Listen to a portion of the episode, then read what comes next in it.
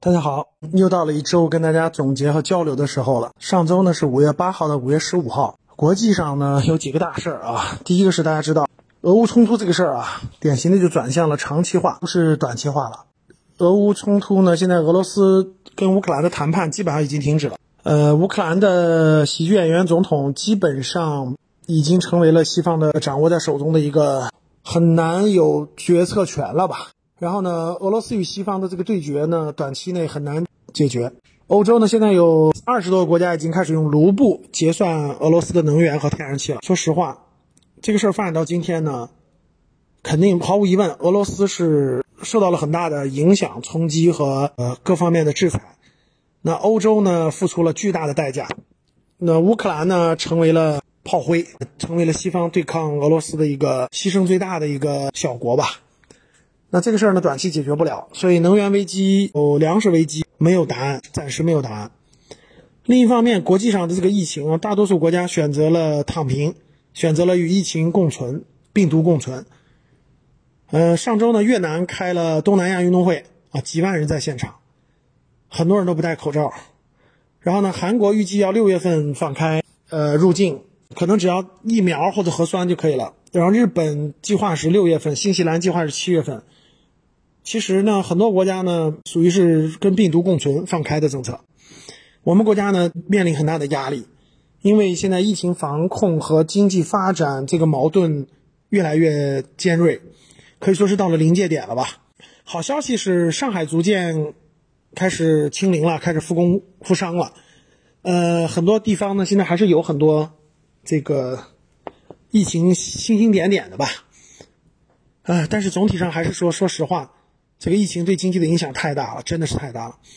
虽然管理层各个方面都在出各种政策扶持经济的，但是这个如果我们的疫情政策呃不做调整的话，那影响是比较大的。现在确实也在做调整，从过去的盲目封城，对吧，到现在的这个大规模的核酸检测，每个城市里有大量的核酸检测，这个也算是一个方法的调整吧。呃，但是说实话，真的是我觉得是到了临界点了。未来两很多行业都受到了巨大的冲击，呃，未来两三个月我觉得非常非常关键，就怕伤到经济的元气，影响的面儿可就不是几百万人了啊，可能规模更大。所以我们肯定还是要以十三亿人的、十四亿人的这个最大利益为前提吧。那我们期望疫情早点过去，我们的生活早点恢复，经济早点发展起来。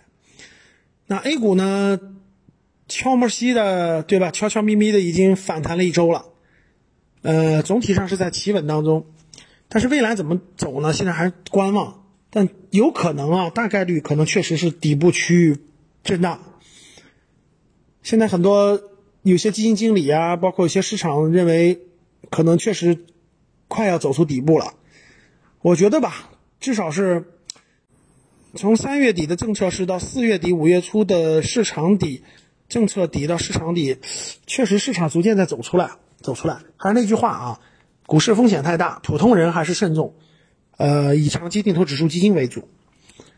然后呢，最近读的书是《人性的弱点》这本书，呃，我觉得这本书呢就是教你情商的一本书，呃，教给你怎么跟人打交道。书里讲了非常非常多的案例啊，美国历史上、欧洲历史上，包括很多历史上非常多的案例。其实讲的最核心的观点就是，你怎么跟人打交道，怎么让人接受、接纳你、赞美你，包括买你的东西，呃，与你相处的好，等等。所以我觉得，无论是夫妻关系、客户关系、上下级关系，还是亲子关系，这本书都非常非常有意义。其实世界上无非就两个事儿，一个是事儿，一个是人，对不对？事儿比较简单，人比较复杂，其实主要还是教给你怎么跟人打交道。我觉得这本书非常的有价值，值值得大家认真去读。我在这个月的高级班的直播课里也会详细聊这本书。然后呢，最近呢，我是带着孩子一块在读《资治通鉴》还有《论语》，引导孩子也更多的做人做事的道理吧。然后呢，最近北京是疫情，呃，这个学校也没有上课，就基本是在家上网课，所以就有时间多陪着孩子，多做一些体育锻炼啊、呃，做一些他感兴趣的事儿。呃，我也带着我们格局的五百个家长在做家长成长孩子卓越训练营，主要是培养孩子的阅读习惯。我们已经进行了第二周了，呃，逐渐在往前推进，下周继续。最后还是希望呃我们的疫情赶紧过去，我们的经济赶紧放开，这个能让大家走出困境吧，然后呢能看到更大的未来。没了，咱们下周继续交流。